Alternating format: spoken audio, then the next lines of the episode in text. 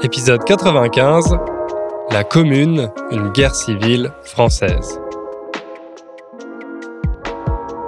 Salut à toutes et à tous Aujourd'hui, on va encore parler d'histoire, mais je vous rassure, pas de Napoléon, enfin presque pas, promis.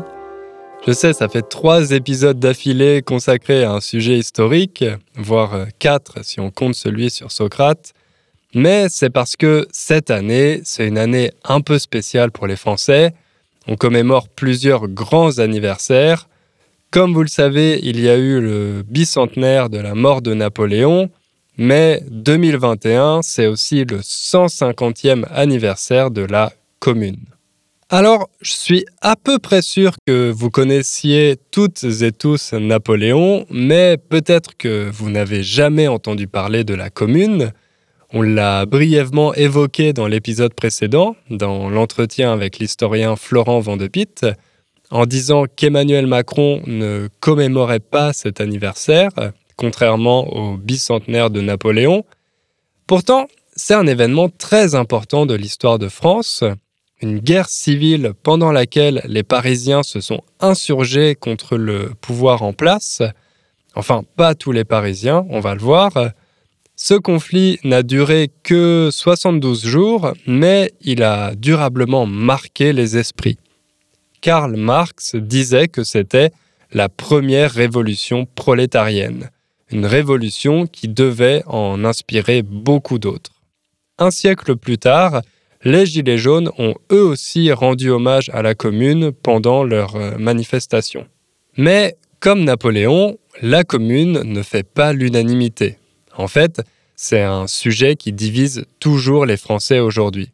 À gauche, c'est une référence que les politiciens citent souvent dans leurs discours. À droite, on estime que c'est un événement anecdotique qui ne mérite aucune commémoration.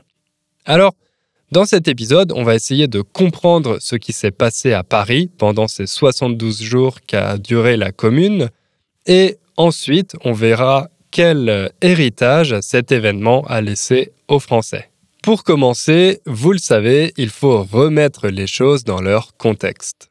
Comme je vous l'ai déjà dit dans un autre épisode, le 19e siècle, c'est un siècle qui a été très intense au niveau politique pour les Français. Ils ont changé cinq fois de régime.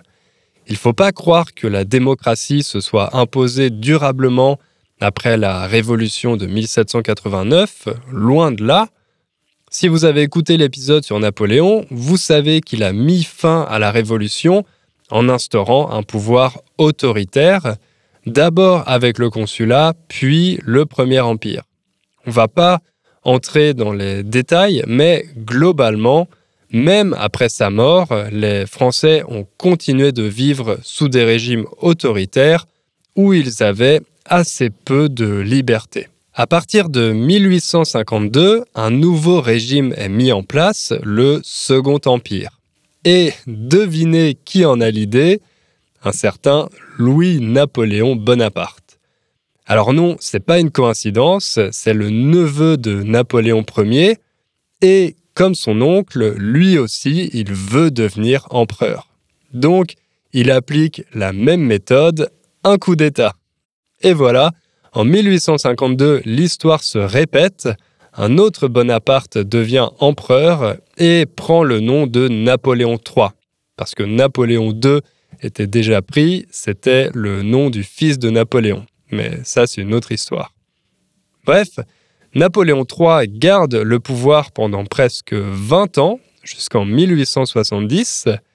Cette année-là, il y a de fortes tensions entre la France et son voisin, la Prusse, autrement dit l'ancêtre de l'Allemagne, et ces tensions finissent par déclencher une guerre. L'armée prussienne enchaîne les victoires, elle remporte bataille après bataille. Le 2 septembre 1870, l'armée française capitule après la défaite de Sedan. Sedan, c'est une petite ville du nord-est de la France. À l'issue de cette dernière bataille, Napoléon III est même capturé par les Allemands. Mais les députés français refusent cette capitulation. Ils décident de destituer Napoléon III et d'instaurer un nouveau régime pour continuer le combat contre la Prusse. C'est comme ça que la Troisième République est proclamée le 4 septembre, deux jours après la défaite de Sedan. Malheureusement, la nouvelle armée mise sur pied par euh, les républicains ne fait pas beaucoup mieux que les troupes de Napoléon III. Les défaites continuent, l'armée allemande conquiert les villes françaises les unes après les autres. La seule qui réussit encore à résister, c'est Paris, où se trouve le gouvernement de défense provisoire. Il faut savoir qu'à cette époque, Paris était une des dernières capitales européennes qui était encore protégée par euh, des remparts, des fortifications qui faisaient le tour de la ville. Alors, l'armée allemande encercle la capitale française et commence à la bombarder pour euh, faire céder les Parisiens. Mais ils tiennent bon, les Parisiens. Ils résistent à l'ennemi pendant de longs mois. Le gros problème, en plus des bombardements, c'est qu'ils sont complètement coupés du reste du pays. Ils n'ont pas de ravitaillement, de provisions pour survivre. En plus, l'hiver, cette année-là, est particulièrement rude, il fait très froid, donc les conditions de vie sont extrêmement difficiles. Les Parisiens sont au bord de la famine, ils sont tellement affamés qu'ils se mettent à manger des rats, sauf les plus riches qui, eux, ont le droit à des animaux plus raffinés, disons, ou en tout cas exotiques. Le soir de Noël 1870, un restaurant chic parisien sert à ses clients du loup, de la girafe et de l'éléphant, tous des anciens résidents du Jardin des plantes de Paris. En plus de leurs euh, écrasantes victoires militaires, les Prussiens se permettent quelques humiliations symboliques. Le 18 janvier 1871, ils se réunissent au château de Versailles pour déclarer officiellement la création de l'Empire allemand, qui sera dirigé par le célèbre chancelier Otto von Bismarck. Côté français, on comprend qu'on ne pourra pas gagner cette guerre.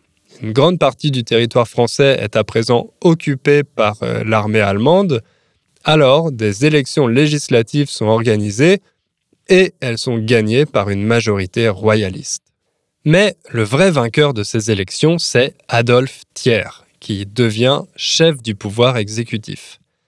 Adolphe Thiers, c'est un des hommes politiques français les plus influents du 19e siècle. C'est un vrai caméléon, euh, pour le dire poliment. Il a la capacité de s'adapter à chaque nouveau régime.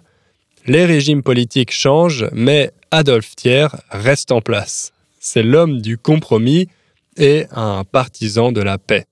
Et cette année-là, en 1871, il est au sommet de sa carrière. Les monarchistes ont confiance en lui et les républicains l'acceptent aussi. D'ailleurs, ça vous semble peut-être bizarre qu'il y ait encore tellement de royalistes en France à cette époque, alors qu'on est bien après l'exécution de Louis XVI. En fait, c'est surtout le cas en province, dans les petites villes et euh, à la campagne. Là, ce sont souvent les notables, autrement dit les membres de la haute société et euh, l'Église qui donnent les consignes de vote. Eux, bien sûr, ils veulent un retour à l'ordre ancien, donc euh, à la monarchie. Au contraire, dans les grandes villes, notamment à Paris, les habitants rêvent d'une société nouvelle sans roi ni empereur. Le mot magique, c'est république. Ah oui, une petite précision ici, les républicains de cette époque sont assez différent de la vision qu'on en a actuellement. Au XIXe siècle, les républicains, ce sont les partisans d'un nouveau régime qui s'oppose à la monarchie, donc ils incarnent un espoir de liberté et de progrès social. Les républicains sont les progressistes de l'époque, alors qu'aujourd'hui en France et aux États-Unis, euh, ils sont conservateurs. Donc, si on simplifie, d'un côté, il y a la province qui est favorable aux idées monarchistes et qui veut signer la paix pour euh, mettre fin à l'occupation allemande, et de l'autre, il y a Paris qui se bat pour euh, les valeurs républicaines et continue de résister à l'envahisseur. Forcément, quand la nouvelle majorité monarchiste de l'Assemblée vote l'armistice avec l'Allemagne le 28 janvier 1871, ça ne plaît pas du tout aux Parisiens. Et ce qui leur plaît encore moins, c'est quand les troupes allemandes reçoivent l'autorisation d'entrer dans Paris pour défiler sur les Champs-Élysées le 1er mars. D'ailleurs, ça ne sera pas la seule fois que les Parisiens devront assister à ce spectacle. Apparemment, nos amis allemands aiment bien défiler sur les Champs-Élysées. En signant cet armistice, la France doit céder une partie de son territoire à l'Empire allemand, l'Alsace et la Lorraine à l'Est.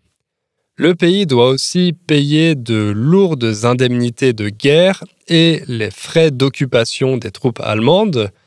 Il faut savoir que c'est en grande partie à cause de cette guerre que le sentiment nationaliste et anti-allemand va se développer parmi les Français jusqu'à atteindre son paroxysme en 1914. Cette défaite a vraiment été vécue comme une humiliation qu'il faudrait venger à tout prix. Heureusement, maintenant, on a les matchs de foot pour ça. Mais revenons à nos amis parisiens. Ils ont résisté avec courage pendant quatre mois, ils ont fait beaucoup de sacrifices pour ne pas perdre cette guerre, donc évidemment ils sont révoltés par la décision de l'Assemblée, ils critiquent les députés en disant que ce sont des ruraux, des cutéreux. Cutéreux, c'est une insulte pour désigner un paysan littéralement quelqu'un qui a le cul, les fesses euh, couvertes de terre parce qu'il travaille dans les champs toute la journée. Et comme en province, la majorité des gens étaient des paysans, c'était une insulte que les Parisiens utilisaient pour se moquer des provinciaux. D'ailleurs, elle est encore utilisée aujourd'hui. Cerise sur le gâteau, l'Assemblée prévoit de quitter Paris pour s'installer à Versailles, le symbole absolu de la monarchie. Elle vote aussi deux lois qui vont la rendre encore plus impopulaire aux yeux des Parisiens. La première, c'est la fin du moratoire sur les effets de commerce et les loyers. Pendant la guerre, le gouvernement avait suspendu les dettes des commerçants et le paiement des loyers. Si vous ne pouviez pas payer votre loyer ou euh, une dette, on n'avait pas le droit de vous mettre en prison. C'était un moyen de soutenir l'économie et les plus pauvres pour qu'ils ne se retrouvent pas à la rue. Mais là, le 10 mars, la nouvelle Assemblée met fin à ce moratoire pour favoriser les propriétaires, alors qu'une grande partie de la population urbaine est déjà dans une situation extrêmement précaire. Et le même jour, les députés votent la suppression du solde, du salaire des membres de la garde nationale. Ça, c'est la seconde décision qui va provoquer la colère des Parisiens. Mais pour euh, comprendre ça, je dois d'abord vous expliquer ce qu'est la garde nationale. La garde nationale, c'est pas l'armée française, c'est une milice qui a été créée à Paris en 1789 pour protéger la Révolution face aux troupes royalistes. Les soldats de la garde nationale n'étaient pas des soldats professionnels, mais de simples citoyens qui voulaient se battre pour défendre les valeurs de la Révolution. D'autres milices similaires ont vu le jour dans les principales villes françaises et elles ont fini par être regroupées sous le nom de garde nationale. Mais le problème, c'est que cette garde nationale a toujours été assez indépendante. Le pouvoir avait parfois du mal à la contrôler parce que ces soldats citoyens défendaient leurs propres valeurs qui n'étaient pas toujours alignées sur euh, celles du régime en place. D'ailleurs, il est arrivé plusieurs fois que la garde nationale se retourne contre lui. Paradoxalement, pendant la guerre franco-allemande, les gardes nationaux sont assez peu mobilisés. Au début du conflit, Napoléon III ne leur fait pas confiance, il préfère s'appuyer uniquement sur l'armée française.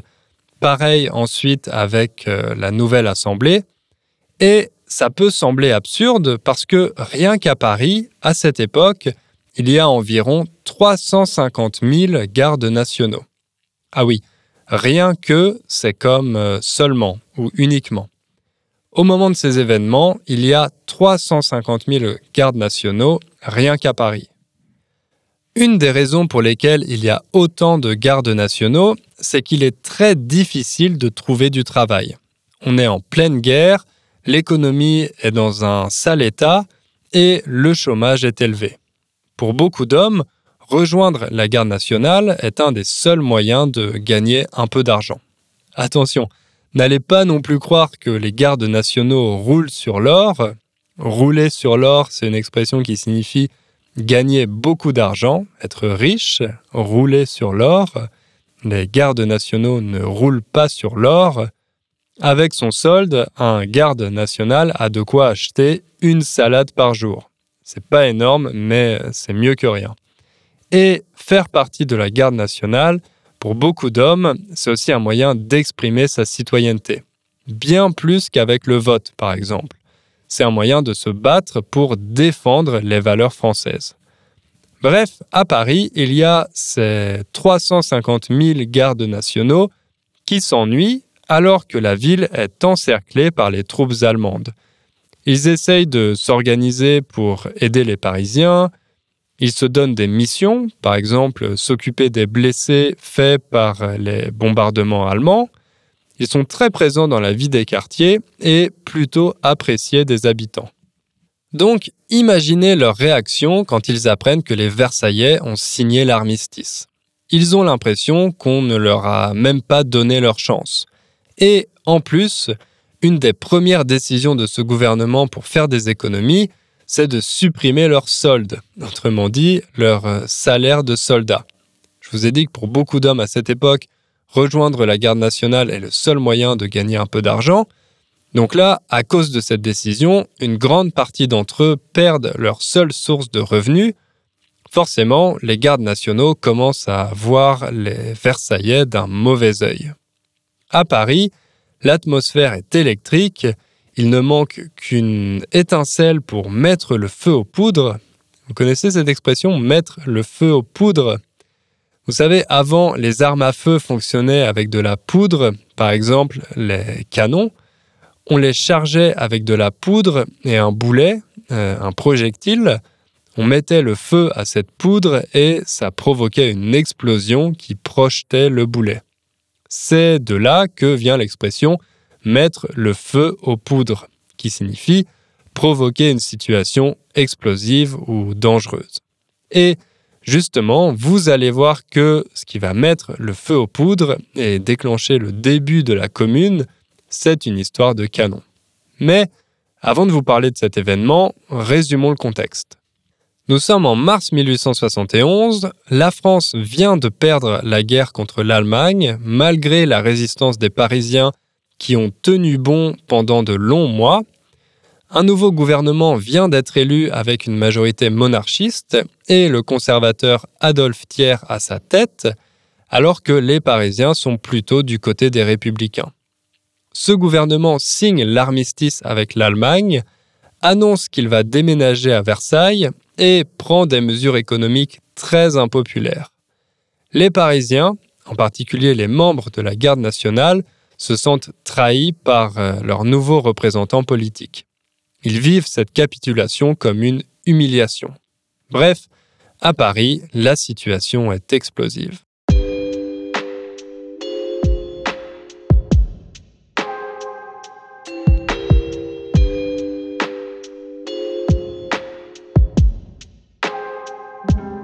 Tout bascule dans la nuit du 17 au 18 mars. Ça fait plusieurs semaines que des canons français sont stationnés au sommet de la butte Montmartre. Vous savez, c'est cette colline dans le nord de Paris sur laquelle il y a la basilique du Sacré-Cœur. À cette époque, la basilique n'existe pas encore, il y a seulement des habitations. Les gardes nationaux ont caché les canons là-bas pour que les soldats allemands ne les prennent pas quand ils sont entrés dans Paris pour défiler sur les Champs-Élysées. Mais Adolphe Thiers ne veut pas laisser ses canons entre les mains des Parisiens. Il demande donc à l'armée d'aller discrètement les récupérer pendant la nuit. Le problème, c'est que l'opération prend plus de temps que prévu, donc le matin, quand les Parisiens se réveillent, ils voient les soldats en train de voler leurs canons. Ça leur plaît pas du tout, d'autant plus qu'ils les ont achetés eux-mêmes avec leur propre argent en participant à une souscription populaire. Une foule commence à se rassembler autour des soldats pour les dissuader de prendre les canons. Dans cette foule, il y a des femmes et des enfants, des habitants du quartier de Montmartre, Il demande aux soldats de laisser les canons, il leur offre aussi à boire et à manger, bref, il fraternise. Mais le général chargé de l'opération, le général Lecomte, il n'est pas aussi tendre que ses hommes. Lui, il compte mener à bien sa mission, peu importe le prix à payer. Il demande à la foule de partir. Les gens refusent. Le ton monte.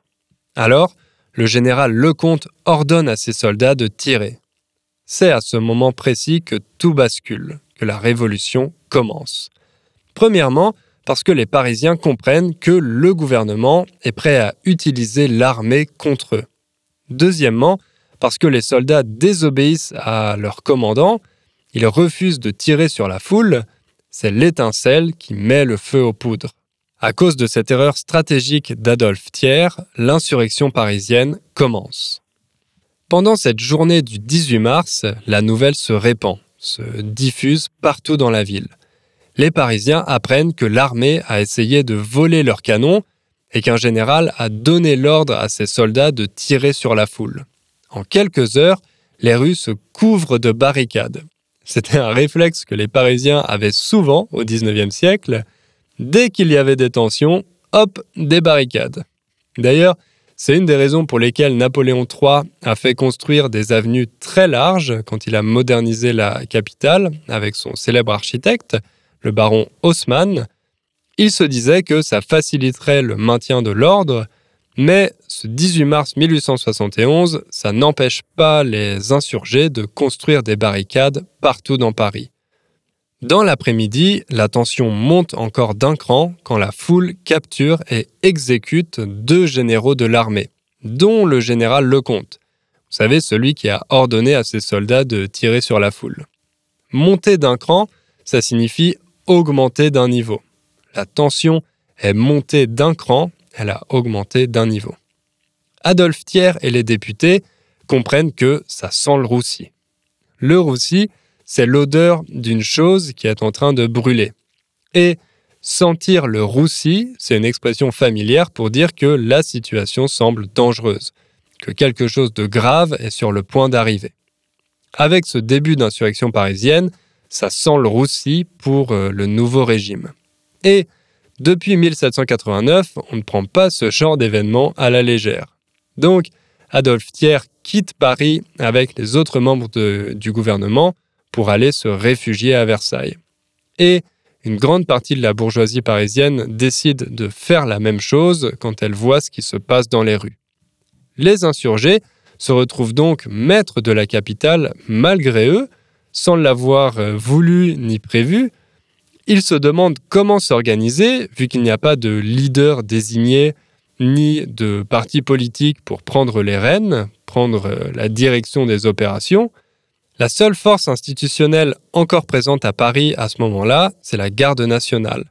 C'est donc elle qui se retrouve au pouvoir le soir du 18 mars 1871. Son comité central s'installe à l'hôtel de ville. Elle prend le nom de fédération et ces soldats deviennent les fédérés. Bref, vous voyez que cette journée change pas mal de choses. À présent, l'ennemi des Parisiens, c'est plus l'armée allemande, mais Adolphe Thiers et son assemblée de monarchistes, les Versaillais, comme ils les appellent.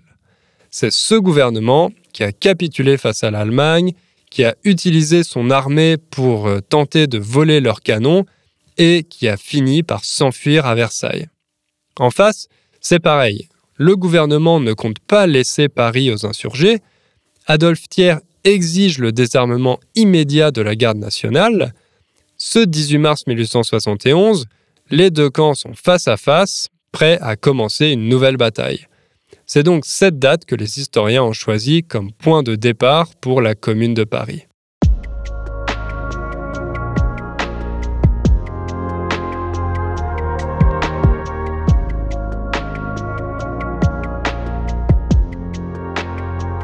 Mais officiellement, la commune n'est pas créée tout de suite. Comme je vous l'ai dit, à partir du 18 mars, c'est la garde nationale qui se retrouve au pouvoir. Le problème, c'est qu'elle n'est pas du tout préparée pour ça et c'est pas son ambition. Donc, elle décide d'organiser des élections municipales. Les élections municipales, ce sont les élections locales pour élire les membres du conseil municipal, du conseil de la ville, notamment le maire. Dans les trois plus grandes villes françaises, Paris, Lyon et Marseille, c'est un peu particulier parce qu'il y a un maire dans chaque arrondissement, plus un maire de la ville. Donc là, le 26 mars 1871, les Parisiens sont appelés à élire leurs nouveaux représentants, leurs 92 euh, conseillers municipaux. Les résultats sont annoncés deux jours plus tard, le 28 mars, et les grands gagnants, ce sont les candidats républicains.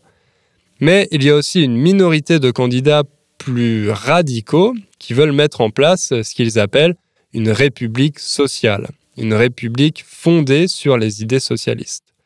Parmi eux, on trouve par exemple des membres de l'internationale ouvrière, des collectivistes et même euh, quelques anarchistes. D'ailleurs, pour la petite histoire, la célèbre chanson des luttes ouvrières, l'Internationale, elle a été écrite par un membre de la commune, Eugène Potier.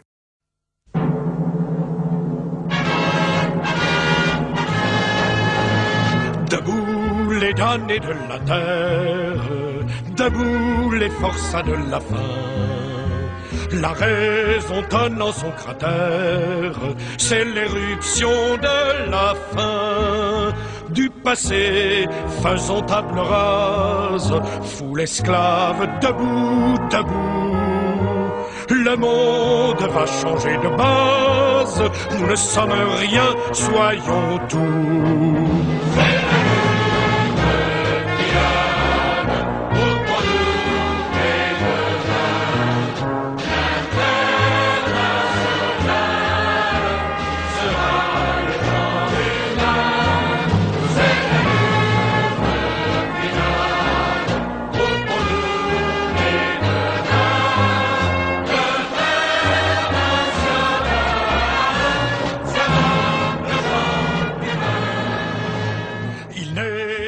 Le 28 mars 1871, ce nouveau conseil municipal devient le Conseil de la commune de Paris.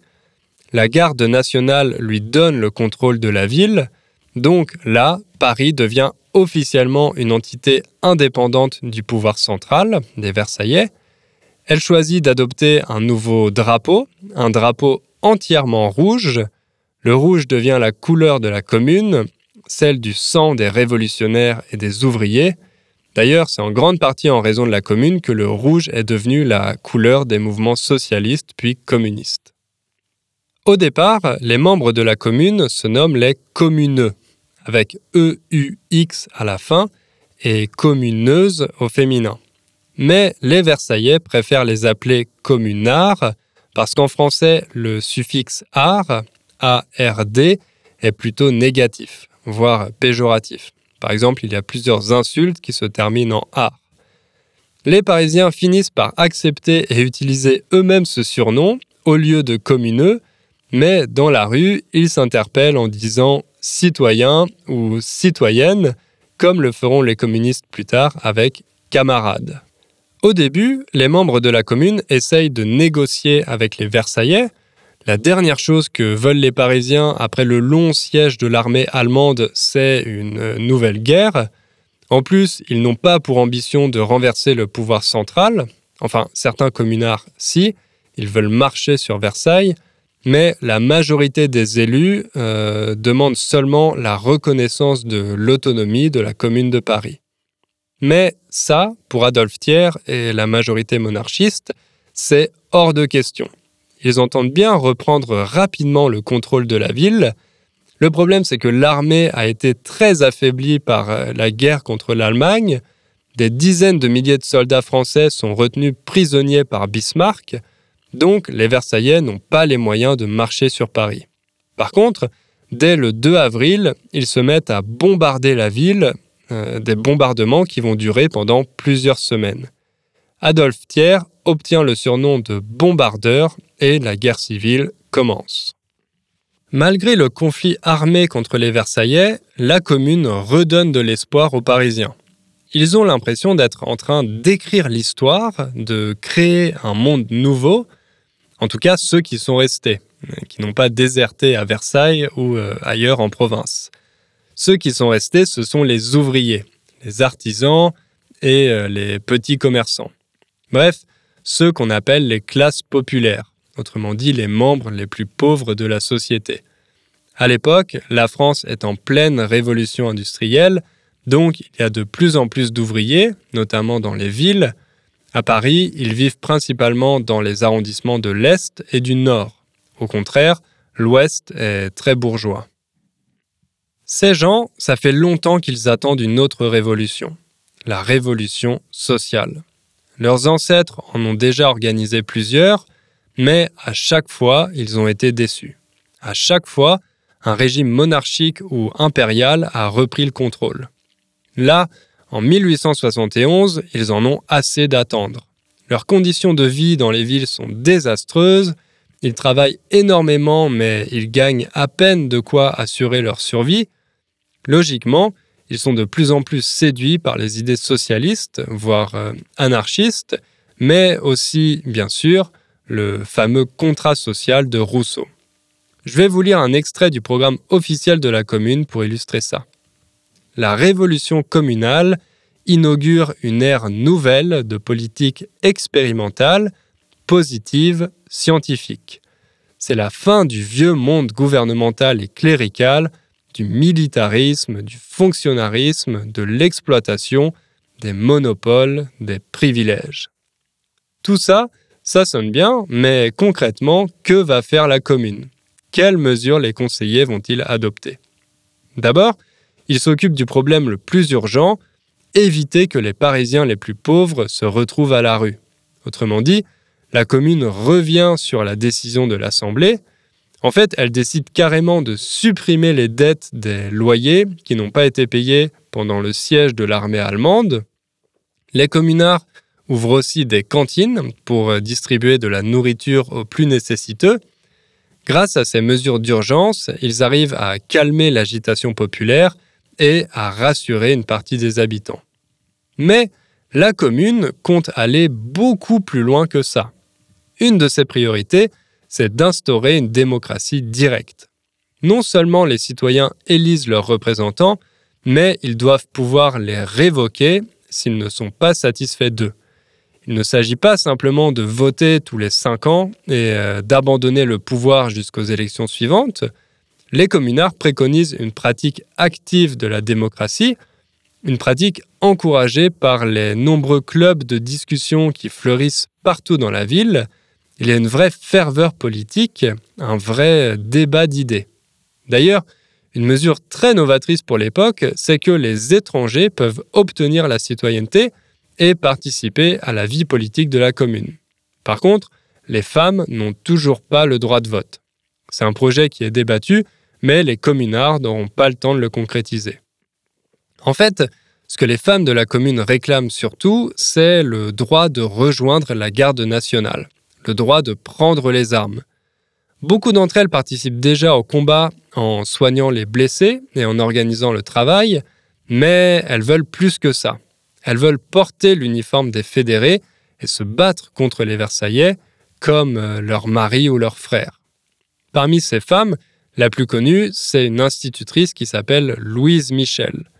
Louise Michel deviendra une des figures les plus connues de la commune. Mais je ne vais pas vous parler d'elle aujourd'hui parce qu'on va lui consacrer un épisode, donc vous pourrez en apprendre plus sur elle à ce moment-là. Outre Louise Michel, il y a d'autres femmes qui sont sur le devant de la scène, notamment une jeune militante russe, Elisabeth Dmitriev. Elle a rencontré Karl Marx à Londres quelques mois auparavant et il l'a envoyée comme observatrice pour suivre les événements de la commune. Oui, parce que Karl Marx s'intéresse de près à ce qui se passe à Paris. Il y voit une première forme de révolution prolétarienne. Donc, il envoie Elisabeth Dmitriev pour avoir une euh, informatrice sur place. Mais elle va faire bien plus que ça. Elle va créer l'Union des femmes pour la défense de Paris, un des premiers mouvements féminins de masse. Cette organisation réclame le droit au travail et l'égalité des salaires entre hommes et femmes. Mais concrètement, il y a une seule profession pour laquelle l'égalité des salaires sera respectée pendant la commune, celle des professeurs des écoles. Parce que oui, l'éducation est une autre partie importante du programme de la commune. Les communards pensent que l'éducation a un rôle déterminant à jouer. Ils adoptent des mesures pour laïciser l'enseignement, autrement dit séparer l'école et la religion.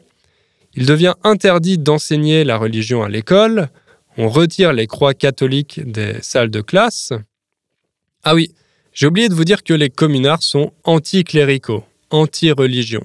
C'est un des rares points d'accord entre les différents partis de gauche qui constituent la commune. D'ailleurs, la séparation de l'Église et l'État est une autre grande mesure du programme des communards, et les églises deviennent des lieux où euh, les clubs organisent leurs débats. Bref, pour finir sur la question de l'enseignement, en plus de la laïcisation, les communards votent aussi pour que l'école primaire devienne gratuite.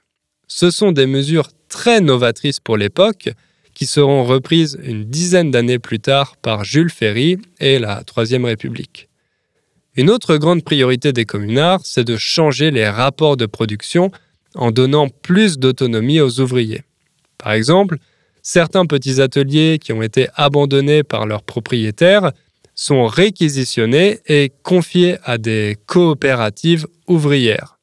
Dans ces coopératives, les ouvriers organisent le travail eux-mêmes sans devoir rendre de compte à un propriétaire. Enfin, plusieurs mesures symboliques sont adoptées, notamment la destruction de la colonne Vendôme. Vous vous souvenez peut-être que Florent Vandepitt l'avait mentionné dans l'interview sur Napoléon, parce que cette colonne qui se trouve sur la place Vendôme à Paris, elle a été commandée par le premier empereur pour célébrer sa victoire à la bataille d'Austerlitz. Elle est inspirée de la colonne Trajane de Rome, avec tout en haut une statue de Napoléon en empereur romain. Mais il y a un membre de la commune qui déteste cette colonne Vendôme, le peintre Gustave Courbet. Il considère que c'est un monument de barbarie qui célèbre le militarisme et la fausse gloire, que c'est une insulte à la fraternité entre les peuples. Donc, les communards décident de la démolir le 16 mai 1871. Mais si vous êtes déjà allé sur euh, la place Vendôme, vous avez vu que la colonne y est toujours. C'est tout simplement parce qu'elle a été reconstruite à l'identique quelques années plus tard, après l'échec de la commune.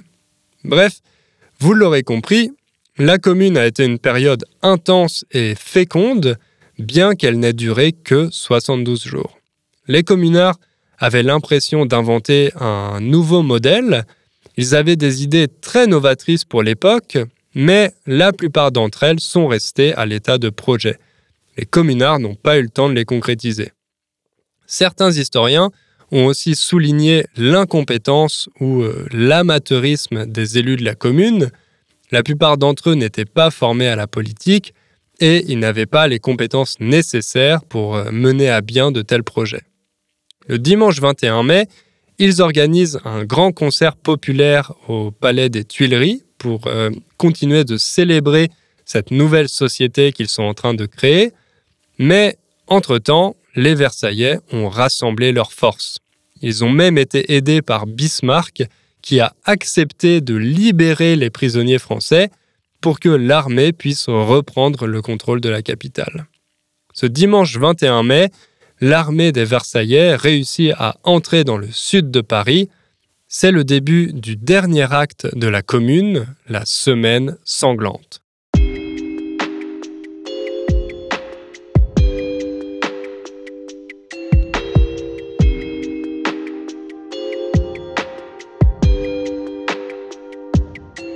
Semaine sanglante. Ça, c'est un nom qui a le mérite d'être clair. Sanglant, c'est bien sûr l'adjectif formé à partir du nom sang. Un combat sanglant, c'est un combat très violent, dans lequel les adversaires versent beaucoup de sang. À Paris, du 21 au 28 mai 1871, les combats font rage et le sang coule dans les rues. L'armée versaillaise gagne du terrain rapidement. Elle avance méthodiquement.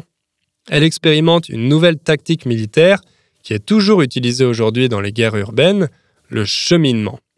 Au lieu de passer par les rues, les troupes percent, elles font des trous dans les façades pour passer par les bâtiments.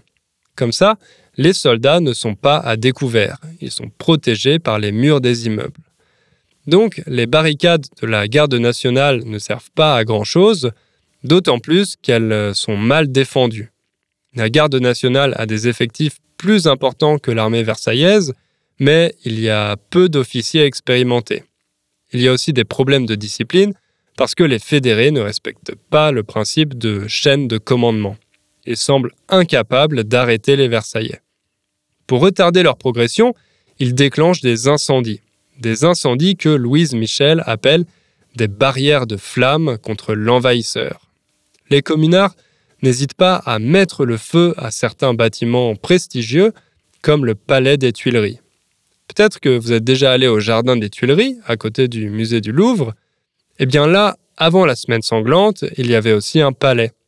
En plus de ces incendies, les fédérés exécutent aussi des otages proches des Versaillais, notamment une vingtaine d'ecclésiastiques, dont l'archevêque de Paris. Ces exécutions et ces incendies provoquent la colère des soldats de l'armée.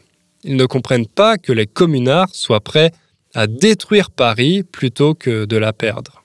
En plus, le gouvernement versaillais alimente une intense propagande anti-communard en inventant par exemple la figure de la pétroleuse, une femme qui allume des incendies avec du pétrole, un vrai personnage de sorcière qui va attiser l'animosité des soldats versaillais. Et le moins qu'on puisse dire, c'est que cette euh, propagande fonctionne. Pendant la semaine sanglante, l'armée versaillaise massacre des milliers d'insurgés jusqu'à sa victoire finale le dimanche 28 mai 1871.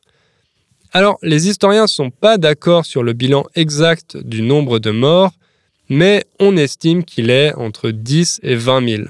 Ce qui fait de la commune, là, ou en tout cas une des guerres civiles les plus meurtrières d'Europe de l'Ouest. Et puis, après la fin du conflit, il y aura plusieurs années d'intense répression avec des procès pour juger les membres de la commune. Des milliers d'entre eux seront déportés dans des camps de travail forcé, en Nouvelle-Calédonie par exemple.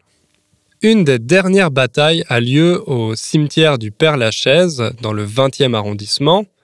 Là, 147 fédérés sont capturés et fusillés, un événement qui est devenu un des symboles de la commune. Chaque année, un hommage a lieu au mur des fédérés. D'ailleurs, les Gilets jaunes y sont allés plusieurs fois eux aussi pendant leur euh, manifestation. Justement, la question de l'héritage de la commune, elle est assez intéressante. Immédiatement après les événements, c'est la vision des Versaillais qui domine. Ils écrivent la légende noire de la commune en présentant les communards comme une bande d'idiots alcooliques pervertis par les idées socialistes qui ont failli détruire la capitale. D'ailleurs, c'est en partie pour ça que l'Assemblée vote en 1873 la construction de la basilique du Sacré-Cœur sur la butte Montmartre. En fait, l'idée de cette basilique date de quelques mois avant le début de la commune. Certains hauts membres du clergé français suggèrent que la défaite française face à l'Allemagne est une punition divine parce que depuis la révolution de 1789, les Français ne respectent plus la religion. Donc, il faut construire une basilique pour expier leurs péchés et trouver un nouvel ordre moral. Et puisque la commune a été le point culminant de cette impiété, il faut construire cette basilique là où cette infâme insurrection a commencé.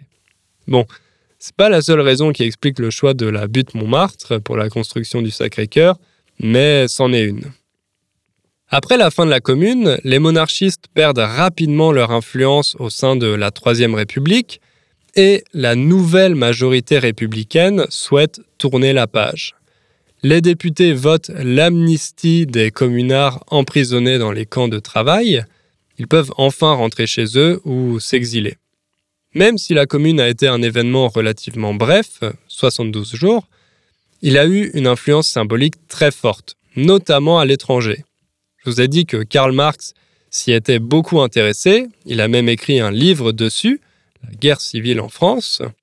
Un peu plus tard, Lénine l'a lui aussi célébrée en la considérant comme une révolution prophétique et il a transmis cette vision au premier communiste chinois, une vision qui a été reprise encore plus tard par euh, Mao. Ce qui est intéressant, c'est que même aujourd'hui, il y a encore des polémiques au sujet de la commune, en tout cas en France. Par exemple, récemment, la mairie de Paris a décidé de classer le Sacré-Cœur comme monument historique, ce qui n'était pas le cas jusqu'ici. Quand un édifice est classé monument historique, il reçoit plus de subventions pour son entretien. Le problème, c'est que cette année, c'est le 150e anniversaire de la commune, donc l'association des amis de la commune et certains politiciens de gauche ont jugé que cette décision était une insulte à la mémoire des communards. Mais la mairie a répondu que le classement du Sacré-Cœur aurait lieu l'année prochaine, en 2022. Donc vous voyez, même 150 ans plus tard, la mémoire de la commune reste encore très vivante. Je vous ai dit que les Gilets jaunes avaient rendu plusieurs fois hommage aux communards pendant leurs manifestations. On ne peut pas vraiment parler d'insurrection pour les Gilets jaunes, mais c'est vrai qu'on pouvait voir certains parallèles dans leurs revendications, notamment en ce qui concerne la démocratie directe. Les politiciens de gauche font de la commune un événement fondateur pour le socialisme français, alors qu'à droite, on le considère comme une insurrection assez anecdotique. Et puis enfin, il reste la mémoire de certaines grandes figures de ce mouvement, comme Louise Michel, qui est devenue une icône du mouvement féministe. On arrive à la fin de cet épisode. J'espère que maintenant vous comprenez mieux ce qu'est la commune et pourquoi elle a un tel poids symbolique encore aujourd'hui. J'ai essayé de vous en donner une idée générale, mais bien sûr, il y aurait encore beaucoup à dire. Donc si c'est un sujet qui vous intéresse, je vous invite à aller sur la page de l'épisode pour consulter les sources. Vous y trouverez des articles, des documentaires, des émissions de radio. Il y a vraiment de quoi y passer des heures. Et de mon côté, je vous remercie pour toutes les évaluations que vous avez laissées récemment sur euh, Apple Podcast et les autres applications. Ça me fait plaisir de voir que le podcast continue de vous aider dans votre apprentissage. Et je vous dis à bientôt pour le prochain épisode.